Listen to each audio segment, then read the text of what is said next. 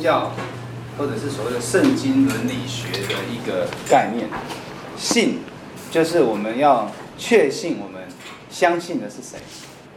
我们人的生命当中，我们一个人，假如你这一生没有一个中心思想，你没有所信的，也就是你也没有所爱。好，所以一个人说：“哦，我无不不计不求，我淡泊名利，我什么都不爱。”其实说实在，这种人也很难爱神。爱钱的人，说不定还比较容易爱神，因为你会爱钱。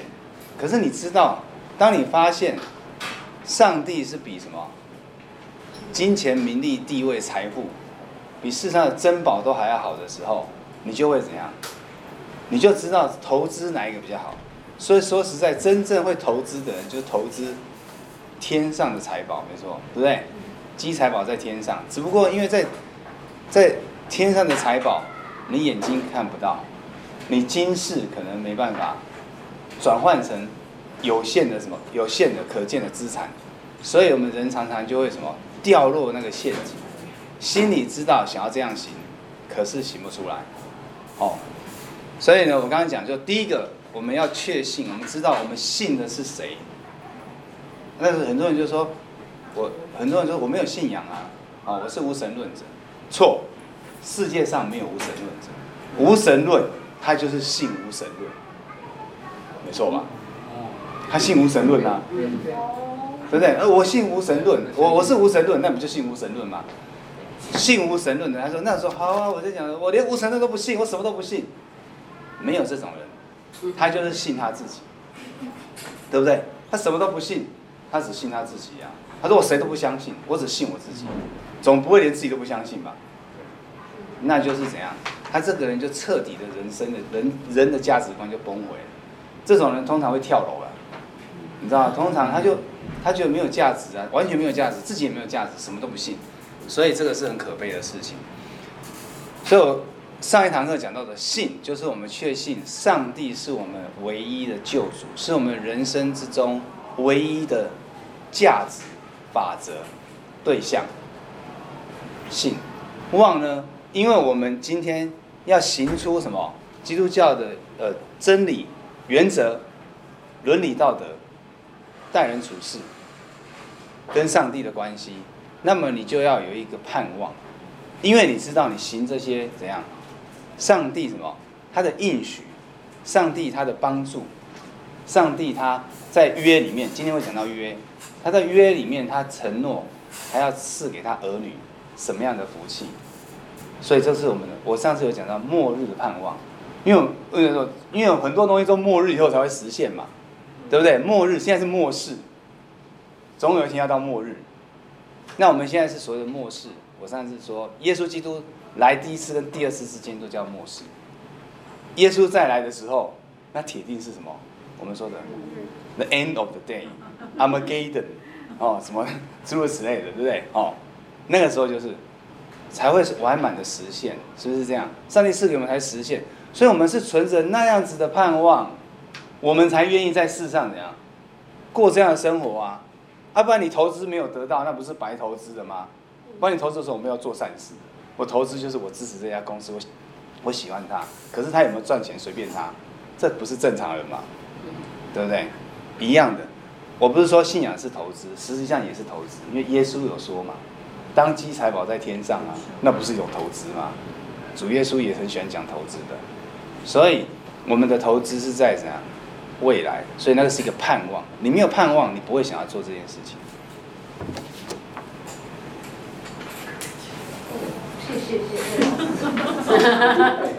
对不对？所以你没有盼望，所以我们存着一个什么？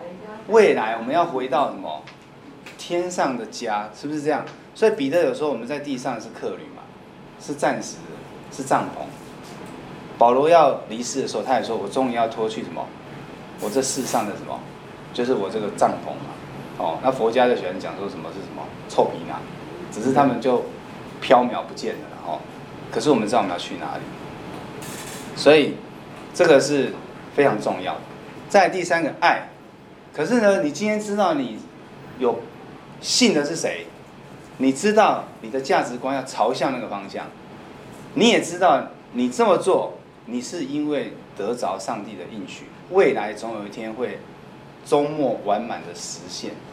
但是你在地上你实现不出来，你很困难，你常常碰到什么阻碍，常常碰到失望、灰心、挫折，甚至把你打倒，以至于你起不来，甚至完全快要放弃信仰。这时候就需要圣灵所赐的上帝的爱，是不是？才能够支持你嘛？那个力量就是支持我们什么继续往前走的力量。所以耶稣基督离世的时候，他才说：“我去为你们预备地方。”但我去不是就是去了就去了就就没了，我们就拆白那个什么圣父就会，他跟圣父就会差遣什么圣灵保惠师。一方面刚开始的时候，让门徒想起耶稣在世上所讲的那一些话；二方面，他也普世的将圣灵什么，在五旬节之后赐给凡他所信的人。那信了之后，你就得到圣灵的凭据，你心中就有圣灵，你就知道上帝在你心里面有那么一个什么确据。没有热血剧，你怎么过得下去？是不是这样？你信耶稣就是信这个，不是吗？所以保罗说：“你信了，你就要怎样？顺着什么？上帝，你除了要什么？因耶稣的血称什么？脱去什么罪恶，对不对？你还要因着什么？信耶稣怎样而称义？而且你要在圣灵中行事。你要在圣灵中行事。所以你在你在这样的一个境况之下，你心里面知道什么？你心里面知道你的盼望。”你知道上帝称你为义，你知道有一天你要到天上，你知道有一天你会复活。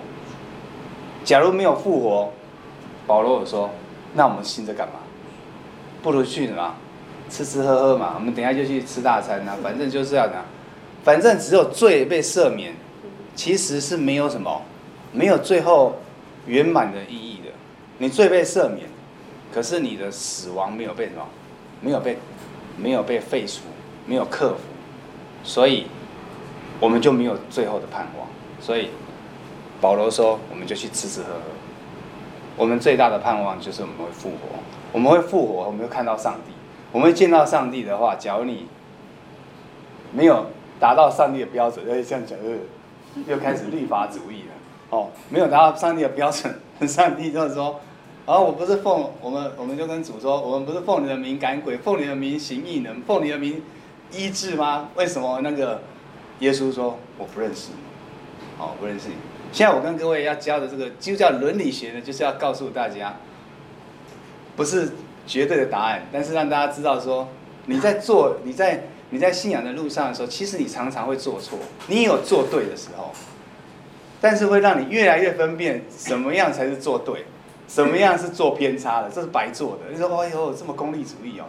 等一下会讲到，就是说，你怎么样做才能够真正的讨主的喜悦？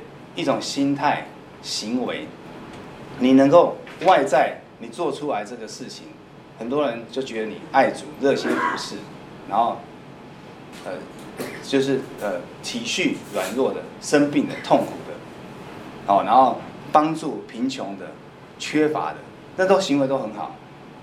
内在你的心呢？你知道你做这个事情是走在上帝的道路上，你做的是讨主喜悦的，不是讨人喜悦的，不是讨你自己喜悦，而是讨上帝喜悦。你不讨上帝喜悦，你做出来的事情还是可以很漂亮，对不对？哦，我举一个例子就好了。企业家很多时候因为太多钱，赚太多钱，他要什么？他要捐钱。哎，要节税，要设立基金会，要洗钱，啊，讲白了就是洗钱呐，只是怎么洗，洗的是不是合法律的洗法？不合法的洗法就是抓去关，合法的洗法就是被人家拍拍手，对不对？可是各位看，所有的企业的的这些捐钱奉献里面，他们得得到的都是什么？太冷了哦，哎，关掉就好了，关一下，然后。哦，不要就好。好，这边就前面就，后面也冷的话，后面也可以有一个也可以哦，不要在门口那里。所以呢，很多人很多人就会怎样，给你拍拍手，这个行为就是耶稣说的，他你们已经得到在人前的称赞，所以在父那里没有什么，no，没有，没有称赞，对不对？因为你已经得到人的称赞，所以世上的这一些拿个支票有没有，给大家拍照拍拍手，这很好，这是这个这个这个事情当然是要做很好，可是你就知道其实这些行为它不能讨神的喜悦，对不对？因为神耶稣说，你右手做的事不要让左手知道，当然不可能不知道嘛，他这是个比喻，是一个什么？是一个概念式的比喻，就是告诉你说你做事情。要行在暗处，不要求什么，让人家知道。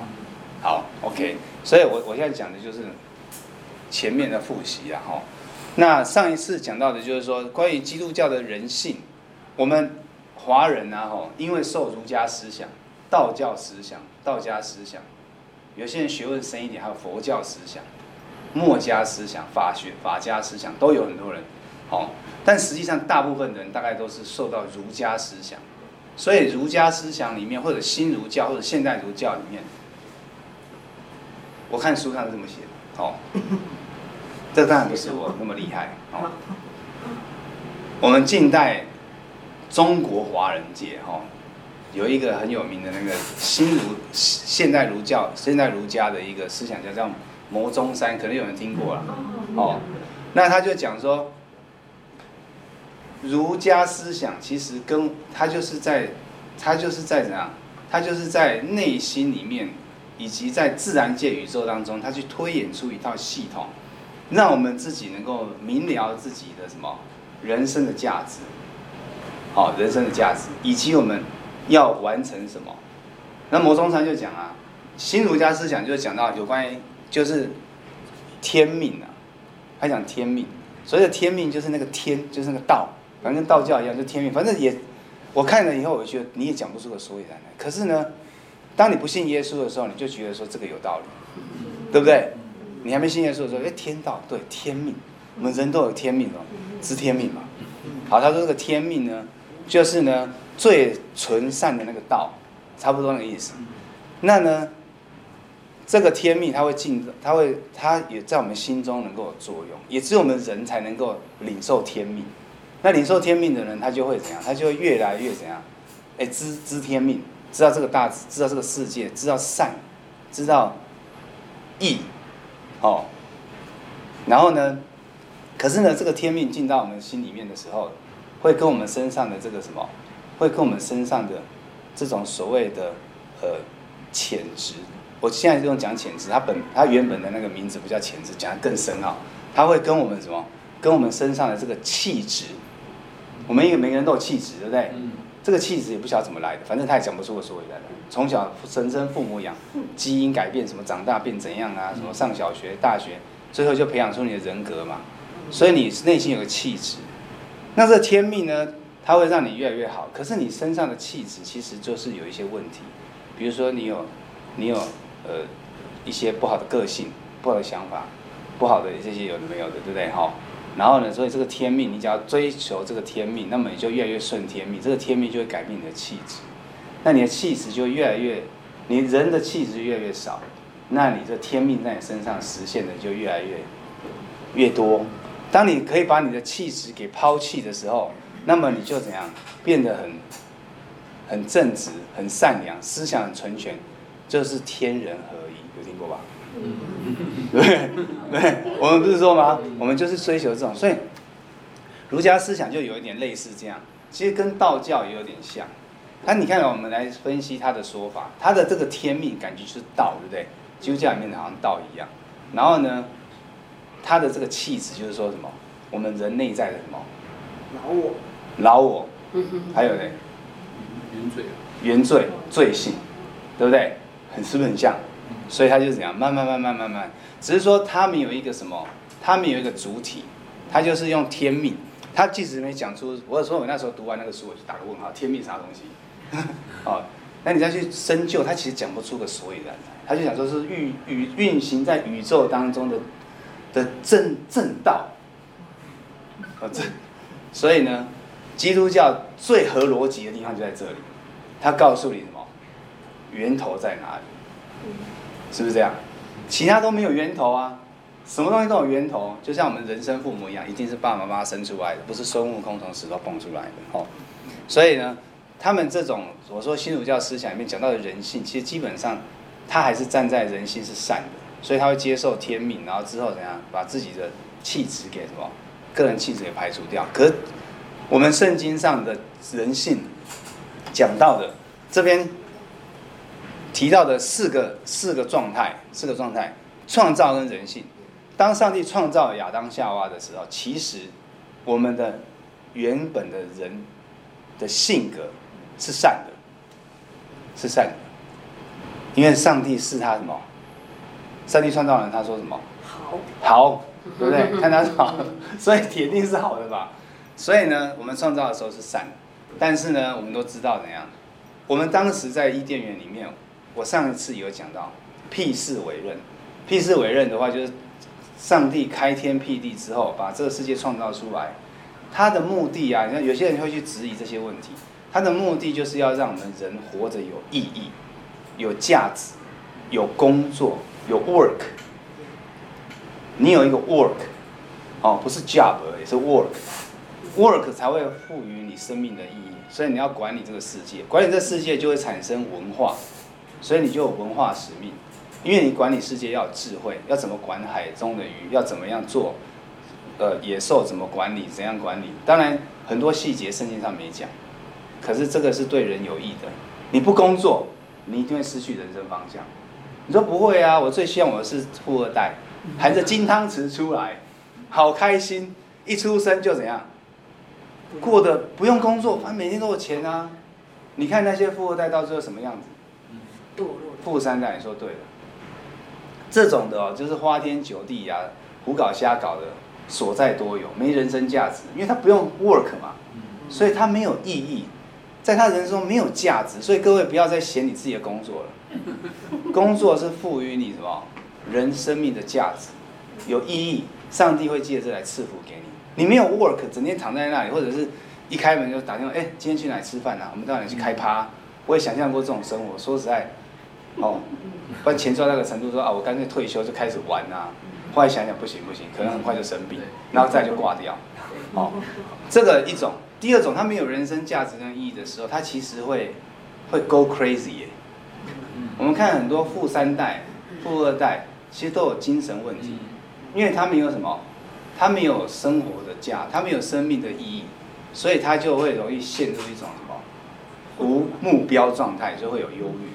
钱很多，但很忧郁，不快乐，所以呢，他就必须要用很多的声色刺激，对不对？你看很多声色刺激，刺激刺激，因为你觉得你没活着嘛，因为你没有活着的价值啊，怎么会感觉活着？你就是没有我活着，我在呼吸啊，没有没有没有没有，你内在你不觉得你活着，你下意识你不知道你的价值，所以他需要用什么来刺激？酒，女人，哎，女女生的话就不也可能是男人，但他也怎样？他也可能。买包买什么化妆品美容，每天把它讲，是不是这样？不是说这个不好，各位姐妹们，我不是说这个不好，而是说你就要用这个来刺激自己，一直刺激，一直刺激，让你感觉到什么？自己是活着嘛。结果这些东西是怎样？不当刺激嘛，到最后就怎样？走向灭亡。所以这就是人。所以耶稣基督要救各位，就是这个目目的，因为你们真的是很欠救。很欠人家 救，很欠上帝来救你，没有错，因为我们不认识上帝的人，就算是得道高僧，就算是伟大的哲学家，他最终都是走向灭亡，因为他没有价值，他没有价值。你说没有，他们很有高的学问，你想想看，他你把他的学问推到最高的时候，他就没有空间了，他就不见了。为什么？推到极致的时候，他没有什么。他没有一个源头可以让他抓住，就空了。很厉害的人可以到这个程度，他才发现说，原来他所学所知道的其实是一个空。那不够厉害的人到一半他还没抓到，他不知道，他还在继续努力，对不对？所以一辈子还没努力到那里就挂了，没有找到真理。所以孔子说：“朝闻道什么？夕可死矣。夕死可以。夕死可以。对。”那戏死可以的，你看他从头到尾都怎样，他都没承认他找到。哦，好，没说错吧？对，他没有承认过，所以他挂啦，没啦，对不对？再到堕落的时候，我们的堕落其实是我上次有讲到，魔鬼借着蛇的形象来诱惑始祖，他主要就是借由什么质疑什么耶和华上帝。哎呀，我刚刚这个都把它讲讲太快，又糟了，又又不哦，我知道，我知道，没有，我这个电脑没有，它这个就是有一点点。慢，好，你看，还有，他就是不能够好好听我的话，他堕落了，电脑不能没有跟我们，可能讲义里面有写哦，就是他的我们的基督教的就不能动他，果然是这样，好。大家有，大家有那个哦，大家有那个有概念嘛？所以老师就继续讲。对，堕落的部分啊，吼，我第二，我刚刚说的堕落，上魔鬼的试探，他就是怎样？他就是告诉我们，我看我自己都要看讲义，哦，可是我有有一些要增加，那就我等下会跟大家再讲哦。哎，这个是只有这一次的。好，没关系。堕落的时候，上魔鬼就是用试探性的，让我们去什么？去去怀疑上帝，然后最后怎样？最后就就把自己高抬到一个程度。其实人类犯的第一个罪恶，其实就是骄傲的罪。因为我们想要怎样？跟上帝同等。我们被质疑，被我们被。魔鬼质疑挑战的时候，就那个，哦，就就就产生这个现象。我突然发现我没有这个，我还是有点点。你看哦，所以我们就觉得就是要依靠这种东西，对不对？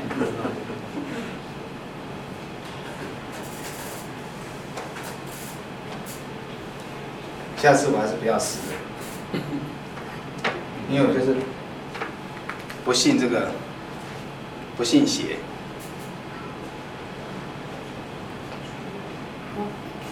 大家有事前的讲义嘛？哦，那我就拿着手机看了，好不好？我们就不要看了，不然我这样子没有看，我会觉得怪怪的。好，所以这这是上一堂课的最后面哦。所以呢，魔鬼试探的时候，他的最终的目的，我上面写说是要我要背叛上帝。一旦背叛上帝之后，其实我们就。我们就失去了怎样可以遵行上帝话语的自由？你说不会啊？我们其实更自由。我们我们会说说，我不要宗教更自由，我所有的行为怎样，我都可以照我自己的意思来做，对不对？所以以前才会那个李明讲说，只要我喜欢什么，有什么不可以？对，年纪比较大的都知道，王王王启恩还知道，不错，对不对？他很有名啊。那时候年轻人很喜欢讲这句话嘛，对不对？只要我喜欢，有什么不可以？所以这个就是线下时时代的文化所产，就是什么背逆上帝所产生的文化，就是这个现象。李明后来也是信主了啦，哦，他后来信主了。好，所以呢，但是圣经上有讲到说，敬畏耶和华是智慧的开端，才能够得到上帝来的从上头来智慧。一旦我们什么，我们离开了。上帝，其实我们得到的都是什么？鬼魔的智慧。所以这个世界充满的都是什么？魔鬼的智慧。可是魔鬼可以很聪明呢，他可以创造出很多的文化，创造出很多很厉害的东西。但是其实怎样，都是邪恶的，都是邪恶，骨子里都是邪恶的。我们不一定能够分辨得出来，但我们要有一个想法，even 是魔鬼所创造，所不是他做创造。魔鬼所什么引诱所产生出来的这一些文化风俗，这些迷信，他依然在上帝的掌管之下。他可以把这个什么，他可以把很多东西都变得这样很美好，比如说文化，哦，他可以把这个什么艺术，比如他，比如我们常常都说很多东西是艺术，其实，在艺术里面又带有很多的什么，比如说，呃，暴力，哦。色情，可是他可以用什么？艺术之名，对不对？裸露，他说我很有艺术感。其实我一直都觉得裸露是很好看的，看起来很好看，很美。可是呢，你真的很难说它是什么纯粹的艺术，对不对？可是人类可以把它变成这样，所以不断的吸收，因为我们就深色嘛，所以每天看这些东西就是刺激刺激，你就越看越越什么，要越越强烈，你才有办法感受到那个什么，有一种什么美感，美感，快慰的感觉哦。好，所以我这边讲义上写说，上帝的上帝是真善美的源头，人们一旦我们人一旦离开他，就变成他的相反。所以我们离开我们离开上帝，不是变得更好，是直接变成他的相反。所以没有什么叫做什么，没有什么上帝是最好的，那中间还有一点点普通好，然后再来就是普通没有好，那再来就不好的没有。离开上帝，我们就直接就这样，就直接变成他的相反。我们不太可能那个哦。那再来就重生与人性，哦，那重生与人性，我们都知道，耶稣基督有跟尼哥底母讲过，就是我们需要借由圣灵的重生，你我们才能够怎样？我们才能够进上帝的国。好，那这个我就不再多说。当你一旦信主的时候，圣灵，上帝将圣灵赐给我们，我们心我们心里面就得到凭据。那一刻，我们其实就重生了。你上信上帝的时候，你就重生了。好，再来讲到成圣跟人性，我们我们成圣啊，我们这一辈子啊，我们都是怎样？我们我们就是要一直不断的什么？往前进，我刚刚讲了，我们一直在不断往前进。那这个路，这一条道路就是一个成圣的道路。说信信耶稣呢，然后再 then then what？你信耶稣了，OK？那怎样呢？再要做什么呢？就是要走一条什么成圣的道路。我也不要讲的这么冠冕堂皇，其实就是要走一条上属上帝心意的道路，对不对？我刚刚讲信望爱。我们既然是信，那我们就要遵行他的话，我们就是要走那一条成圣的道路。哦，然后其实圣经上也有也有应许我们，他说腓立比书二章十三节讲，因为你们立志行事都是神在你们心里运行，为的是要成就他的美意。所以你立志行事，都是上帝在你心里面运行。你以为你自己怎样想要做这件事情？实际上是那个什么启动者是上帝，所以我的认知就是怎样。我今天讲这句话，也都在上帝的什么预备当中。我们的一切都在上帝的什么计划里面。你心里面现在在想什么，也都在上帝的掌握之中。没有一件事情在他什么。在他的旨意之外的，没有，nothing。这样的上帝才是什么？上帝才是上帝，才是统管宇宙万有的上帝。我们都会想说，哎，我今天在脑袋瓜想什么想什么？好，当然，我刚刚有讲到，当我们信主之后，我们的什么？我们的罪性会被圣灵进到里面，慢慢慢慢的，我们这样。会慢慢改换，有点像刚刚儒家讲的嘛。我们慢慢把我们本身的这个气质去掉，把我们这个身体心里面原本有的这些不讨神喜悦的东西都慢慢的去除掉，越来越怎样？越来越认识神，心里面就满有什么上帝的恩典。你那个时候你所做，你你能够越来越自由的知道什么？上帝要你做什么？你也越来越清楚上帝要你做什么。但刚开始的时候，其实你搞不太清楚。越来信主越久以后，你就慢慢的认识主了。所以为什么我们说基督徒就是要认识主？你不认识主，你就越来越怎样？你你你说，你说刚刚我刚刚讲说信耶稣等于 what？哦，好啊，你也可以啊，那你就信完耶稣受完洗就自己就就就不要来教会啦，是不是就可以就不要来教？反正我信耶稣啦，我信耶稣我得救啦，我是不是就可以继续去回去过我的生活？因为我已经懂得真理。因信称义，讲了一口一口仁义道德，我知道我就将来耶稣就会拯救我，所以我不用来一定要来聚会啊，我也不一定要来读圣经啊，我也不一定要祷告啊，我不一定要来聚会啊，反正我得救了，你觉得这样行吗？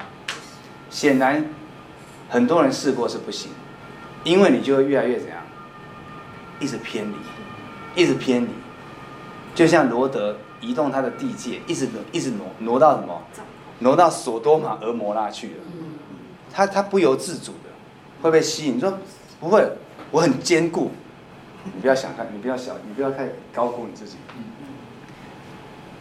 我自己不常，我自己忙的时候不聚会，久的时候不是要真的不聚会，就是比较没有那么稳定，没有来团契什么的，我就觉得慢慢自己什么爱心冷淡，然后圣经也慢慢忘记，然后开始什么觉得祷告无味，然后开始觉得上帝好像没那么真实，然后就慢慢慢慢的怎样冷淡退步。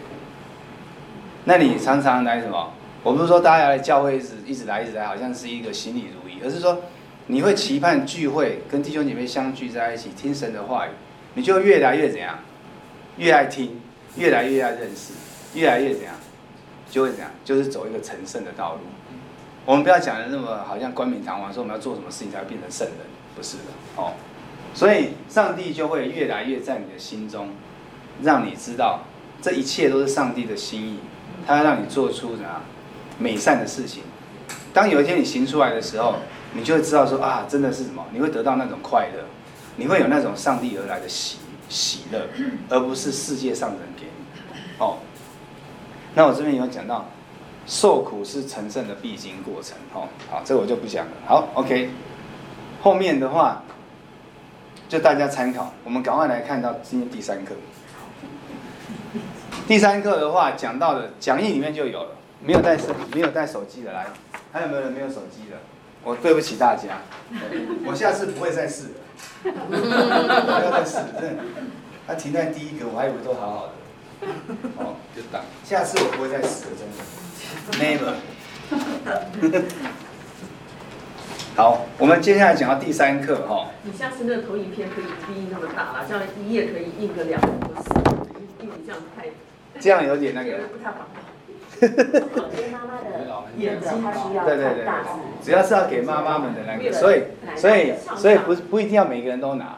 哎，两页的话，两页的话，我觉得姐妹她建议也是不错。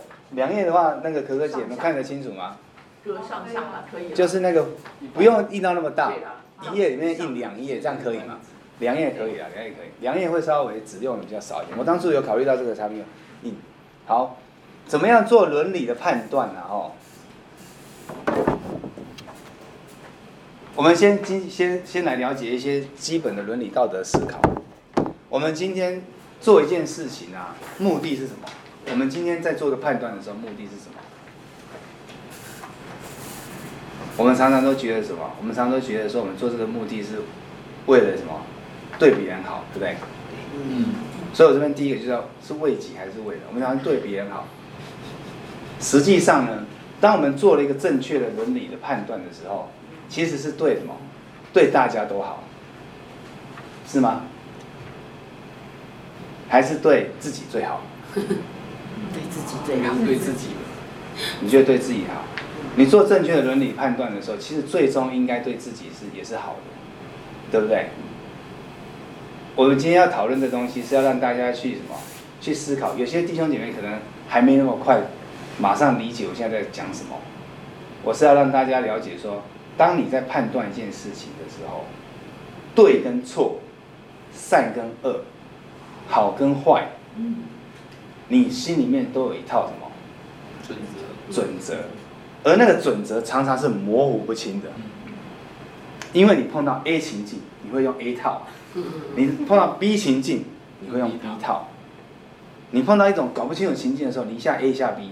所以我们才会说什么，这个人双标，还有三标都有可能，对。不对？啊，这个人，你看很多人都在双标啊，政治人物最容易双标了，对不对？今天跟我政党有关的，我就怎样，积极护卫、捍卫，就算错，我也讲到说都是别人的错。那等到别的政党不对的时候，都是你们的错，那明明自己也犯同样的错。所以呢，可是我们人选择盲目，明明真理事实就在面前。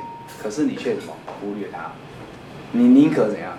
跟着这种错误的标准不断的怎样？在这社会上打滚啊！哦，那钟摆的两端是怎样？我们常常怎样？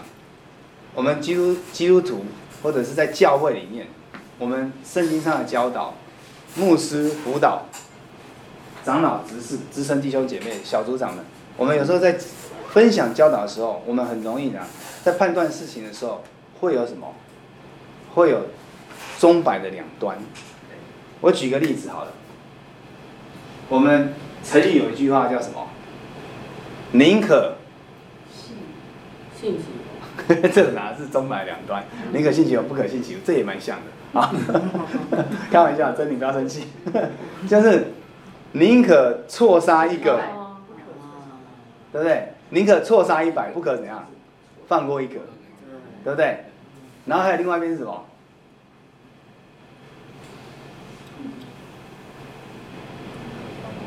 宁可放过一百，对不对？宁可错杀一百，不可放过一个嘛，真的是宁可放过一百，不可错杀一个啊，对不对？是不是这两端？那你到底觉得这两端对还是错？这就是什么？这就是钟摆，两端。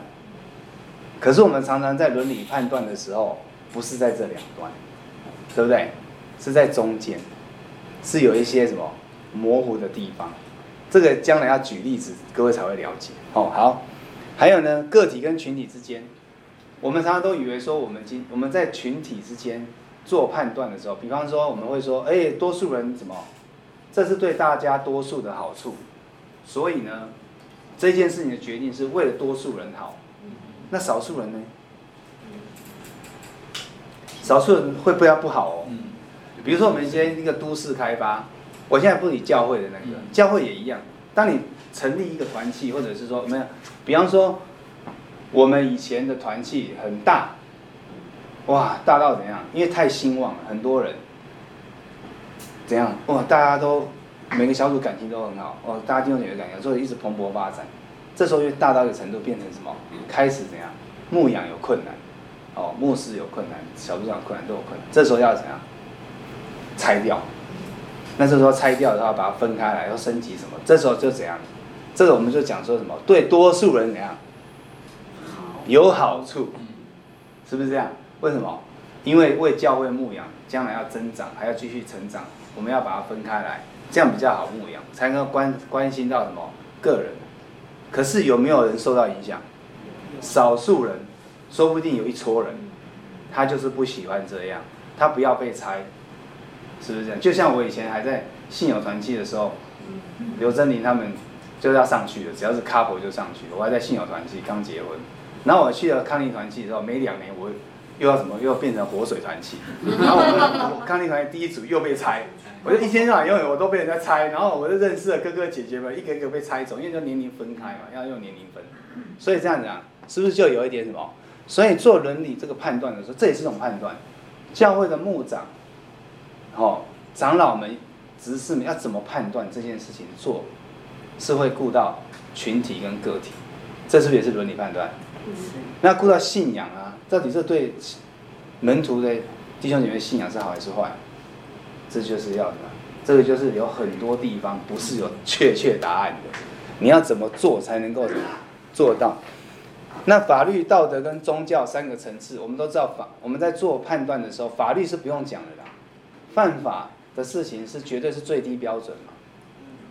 那在道德，道德有些时候我们讲道德，它其实我们在做，我们有一件事情很有道德的时候，其实只要我们没有更高的什么宗教的什么目标，这个道德其实很难维持，对不对？你不要说我们要我们要告诉一个人要做一个什么，要做一个有有一个什么，我们的行为举止要有要有道德感，要什么？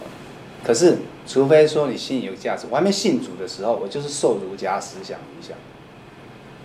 我就觉得什么课本上，你看我们小时候教的，就是要教我们什么整齐、清洁、简单、朴素、迅速、切实，对不对？要忠孝仁爱、信义和平、理智信，是不是？没错吧？哦，还有什么？有青年守则十二条，礼义廉耻嘛，国国之四维。四维不知道什么国际什么灭亡，我的一本哦，反正读一大堆有没有？哎，这些就是怎样灌输到我脑海里面呢？所以呢，我是一个有为的年轻人，哦，小学生啊，国中生，哦，我就要怎样？我就要好好的做人，听老师的话，所以以前人都很乖啊，有没有？是不是这样？现在都不读这些了，脑子开始坏掉。哦、所以呢，我们那个时候是怎样？我们那时候，我们那时候要维持我们要做的事情是很好，我们就一定要有一个什么比这更高的，已经趋近，你看儒家思想已经趋近变成一个什么宗教思想想法。好，接下来我们要讲，可是都这个都不是我们要讲的。我们在判断的时候，我刚刚这个幻灯片里面有一个叫做一般伦理学的类型，有分四种类型。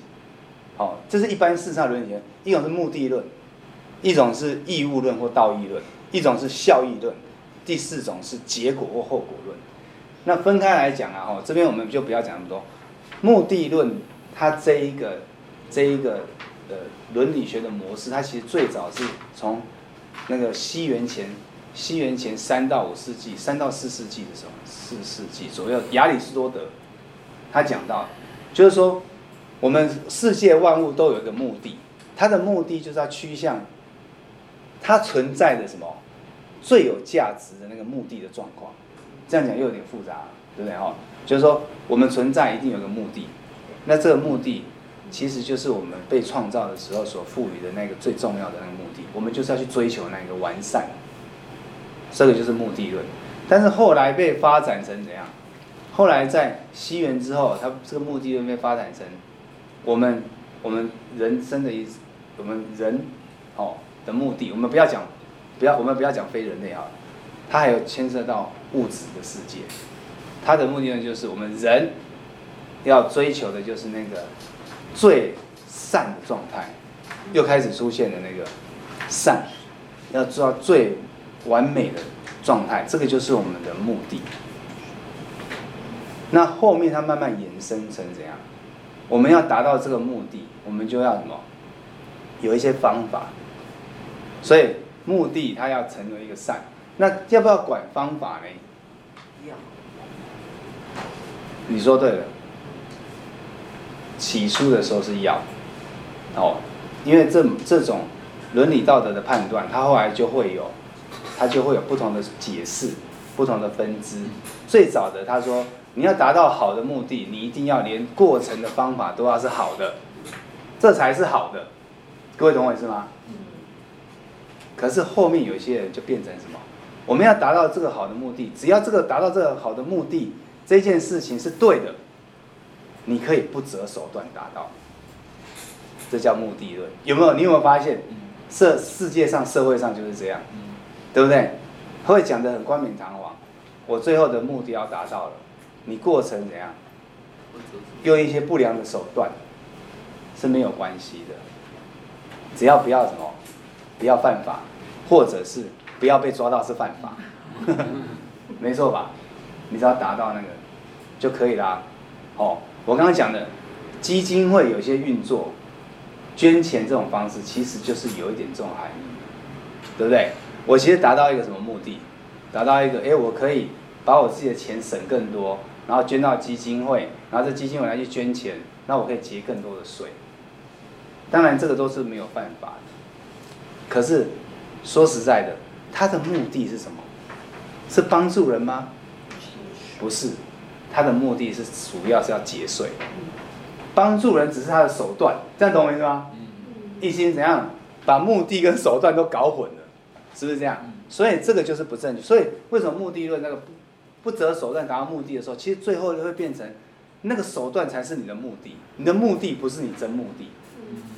基金会很多都是这样，我不我不得不这样讲。我不认识的有一些人在他们基金会，其实我就知道他就是要他就是要节税，然后再从这个基金会再拿一些回来，没错吧？嗯，都是这样，这就是不对的。再来效益义务论跟道义论。这个这一门学，这一门伦理学的精神是从康德来的，各大家都有听到吗？他是一个德国人，他是近代很有名的一个最重要的一个哲学家。他的道义论，他就他不，因为他是从小是基督教家庭长大，他老爸是牧师，所以他怎样呢？他说我们今天做一个判断，或者是说我们今天要做一个伦理的决定，哦，要达到一个目的，目的反而不是最什么最重要的。而是手段最重要，手段什么叫手段？就是你做这个事情一定要是正确的、良善的，你才可以说你最终达到的那个目标有它实质上的价值。所以他把什么？他把目光从目的那个地方挪到什么？行动者的行为上，就是你是不是做？你是不是做对了？过程是不是正确的？才才那个什么？才是对的。各位懂我意思吗？懂吗？哎，其实大家都知道，你有时候做对了，最后结果不一定是你想要的结果，对不对？因为你说我就是要遵照上帝的法则，这个比较像我们基督教精神的，对不对？我们要做什么？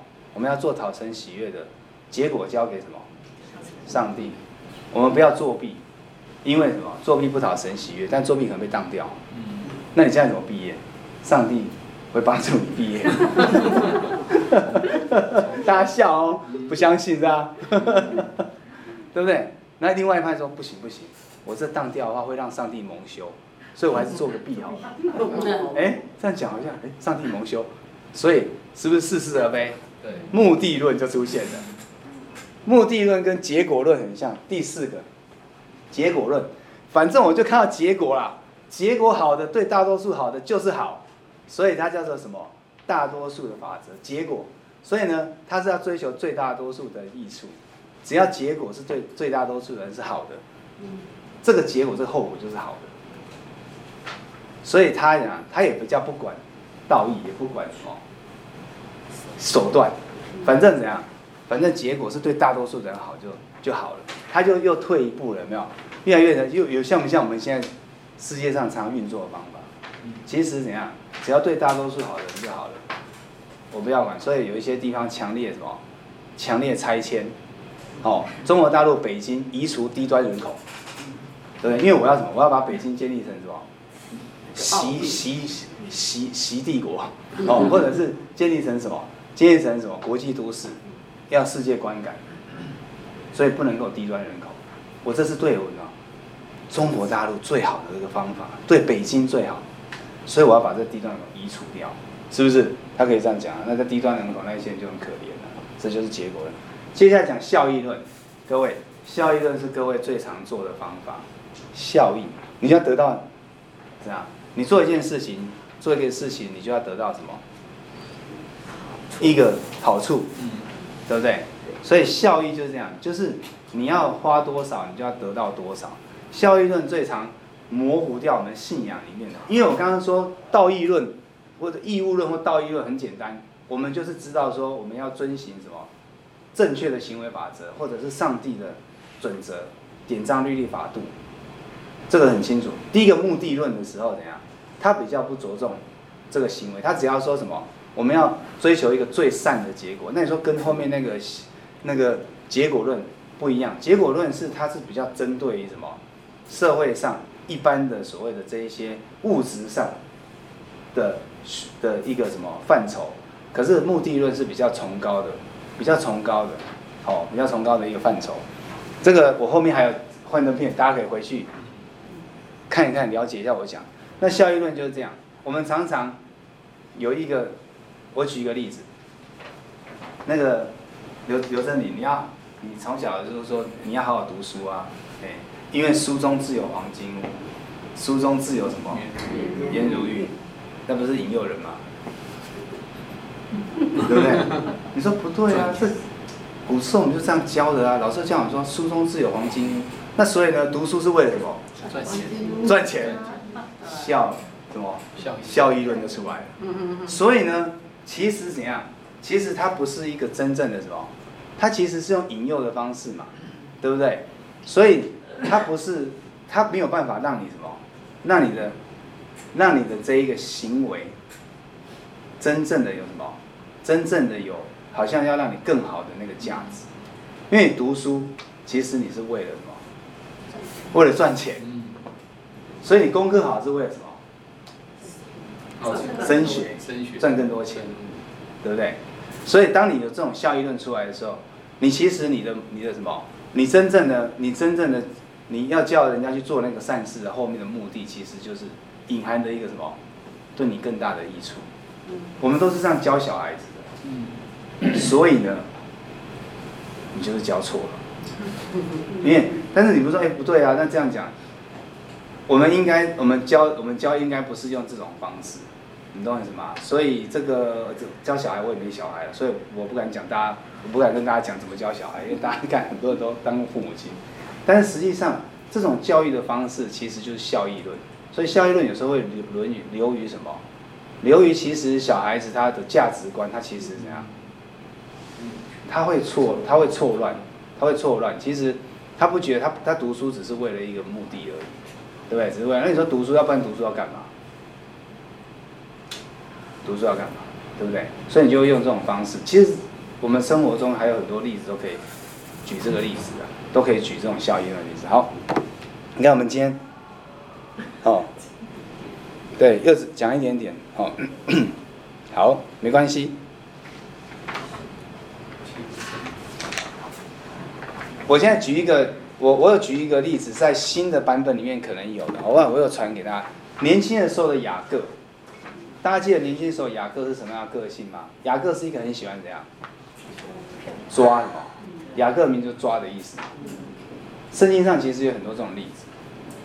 雅各在创世纪二十八章二十节到二十二节里面讲到，他自己说雅各许愿说：“神若与我同在，在我所行的路上保佑我，又给我食物吃，衣服穿，使我平平安安的回到我父亲的家，我就必以耶和华为我的神。”我所立的柱子的石头也必做神的殿，凡你所赐给我的，我必将十分之一献给你。像什么？效益论，就是你在做这个判断的时候，你是在什么？你是在换，对不对？你做什么就换什么。神不是说不能接受我们这样子，不是说不能接受我们这样，而是说我们假如说一直都这样，那我们就是没有进步，没有成长。所以雅各到了老年的时候，他才学会了。人，上帝带领他有没有？又在雅伯的渡口，他要面对他哥哥以扫的时候，他跟他摔跤，他摸了他大腿窝里面一把之后，他瘸了。好，那上帝赐福给他，把他的名字改成以色列。他慢慢慢慢的怎样？然后之后他的儿子约瑟，好被卖掉，他的他几乎就是什么妻离子散的状态，他才慢慢的怎样？学会了，所以他要死之前在什么，杵着什么拐杖，在床的上面，已经几乎都起不来，快挂了嘛。敬拜神，他就再也没有什么，他就没有什么，没有那一种什么利利益交换。可是我们我们基督徒也常常在跟上帝做利益交换，哦，不是不行，只是说我们需要在这个关系里面怎样，要进步。所以我们今天到教会。我们到教会奉献，我们奉献金钱、时间，哦，我们奉献一切我们身上所有的，其实这一切都是上帝赐给我们的。但，但是我们，只要是为了爱上帝而愿意的什么付出，那这样子就是非常好，上帝喜悦嘛。所以奉献上面他不是讲说，捐的乐意的是神所喜悦的嘛，对不对？寡妇的两个小钱比财主丢了十十万块来得多，因为这是捐的乐意的，态度是最重要。所以呢，今天这个所谓的效益论啊，为什么这个效益论这么影响我们基督徒？我们看很多的教会的机构，很多早期他们在创立的时候，他的目的都是很明确的，什么明确？为了要。宣教，为了要荣耀上帝的名，他创立这个这个这个这个呃呃社社社团团体或者这个组织的时候，他的目的是要怎样传福音？他的目的是要传福音，然后他所做的这些善行，这些呃救济人的事情，其实只是他的什么方法或者叫手段，可他的目的最高的是要将上帝的救恩跟福音传给人，没错吧？可是各位看，我们很多的基督教团体到最后怎么样？走偏了，到最后变成什么？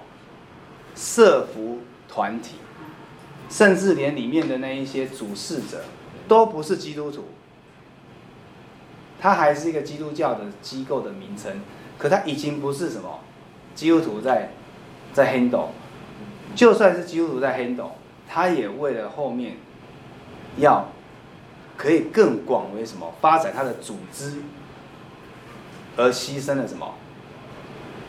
牺牲了信仰。所以我们有时候看到一些基督教团体，为什么走到最后就怎样？就衰败，或走到最后就发生弊案。有些教会走到最后就发生弊案，是不是这样？就发生人的弊案。为什么？因为他已经偏离了什么？他原本的成立的宗旨。这个跟效益论也是非常有关的。因为我们想要什么？帮助更多的人，结果忘记了原本的目的是什么？我们是要宣扬上帝的恩典。因为宣扬上帝恩典，所以我们赋予上帝给我们这个使命。所以我们才有这个动力跟能力，去行上帝要我们去行的事情。可是后来大家都忘记了，你看我们是不是就想要发展组织？很多教会也这样啊，到最后就是为了教会增长、增长、增长。好好好，教会越来越大，大到最后怎样？我常常都那种感觉，心里面大家就这样，好像气球吹吹吹爆了，就嘣，就炸掉，然后就开始什么？弟兄姐妹就分党结派，出现纷争，因为怎样？因为大家忘记了，我们不是为了要发展教会而来的，我们自己就是教会，我们是要遵，我们要遵循上帝的旨意，走在上帝的路上，将上帝的道展现给世人看，并且将这一个救恩宣扬出去，这才是我们的目的啊！我们不是为了要增加组织，让大家看说台北信友堂好大，好大，好大，大好棒，好棒，哦，大家都好厉害，好厉害，然后都是很有学问的人，或者是我很多知识分子什么的，那弄得这样子啊。好像很厉害，那就偏离了，最终就会什么走错路。这个大家会想说，哇，这个效益论讲成这样子，它实际上就是你心里面常常的那一个什么做事的判断方法。好，所以呢，很多人就会想说，那那你就就是，假如你那么重效益的话，你就会想说，那就我们还可以很多种讲法。好，妈妈一个要考大学的或者考高中的学生。他就说：“你你你还是先把什么功课顾好，对不对？把功课顾好。教会的聚会的话，就是可以再来，不可以不要来。那你你你才能够什么？读书才能够怎样？考到好学校，考好学校才能够什么？才能够给什给什么？在人面前给人家很好的见证啊！说什么？说我是基督徒，我考台大电机，台大医科，哦，台大法律，是不是这样？台大经济。”这个是不是就就有问题了？我们常常在追求这个哎，结果不是去追求上帝，对不对？这不是效益论嘛？追求上帝比较没有效益啊。因为追求上帝，我们在教会唱诗歌很棒，很快乐，得到生命。可是呢，考试考很烂。我不是说每个都这样，也有很多人都考非常好。我不是说来教会就会考很烂。我说妈妈会这样跟你讲：那、啊、你只要考试考不好，你能够见证上帝吗？很可怕吧？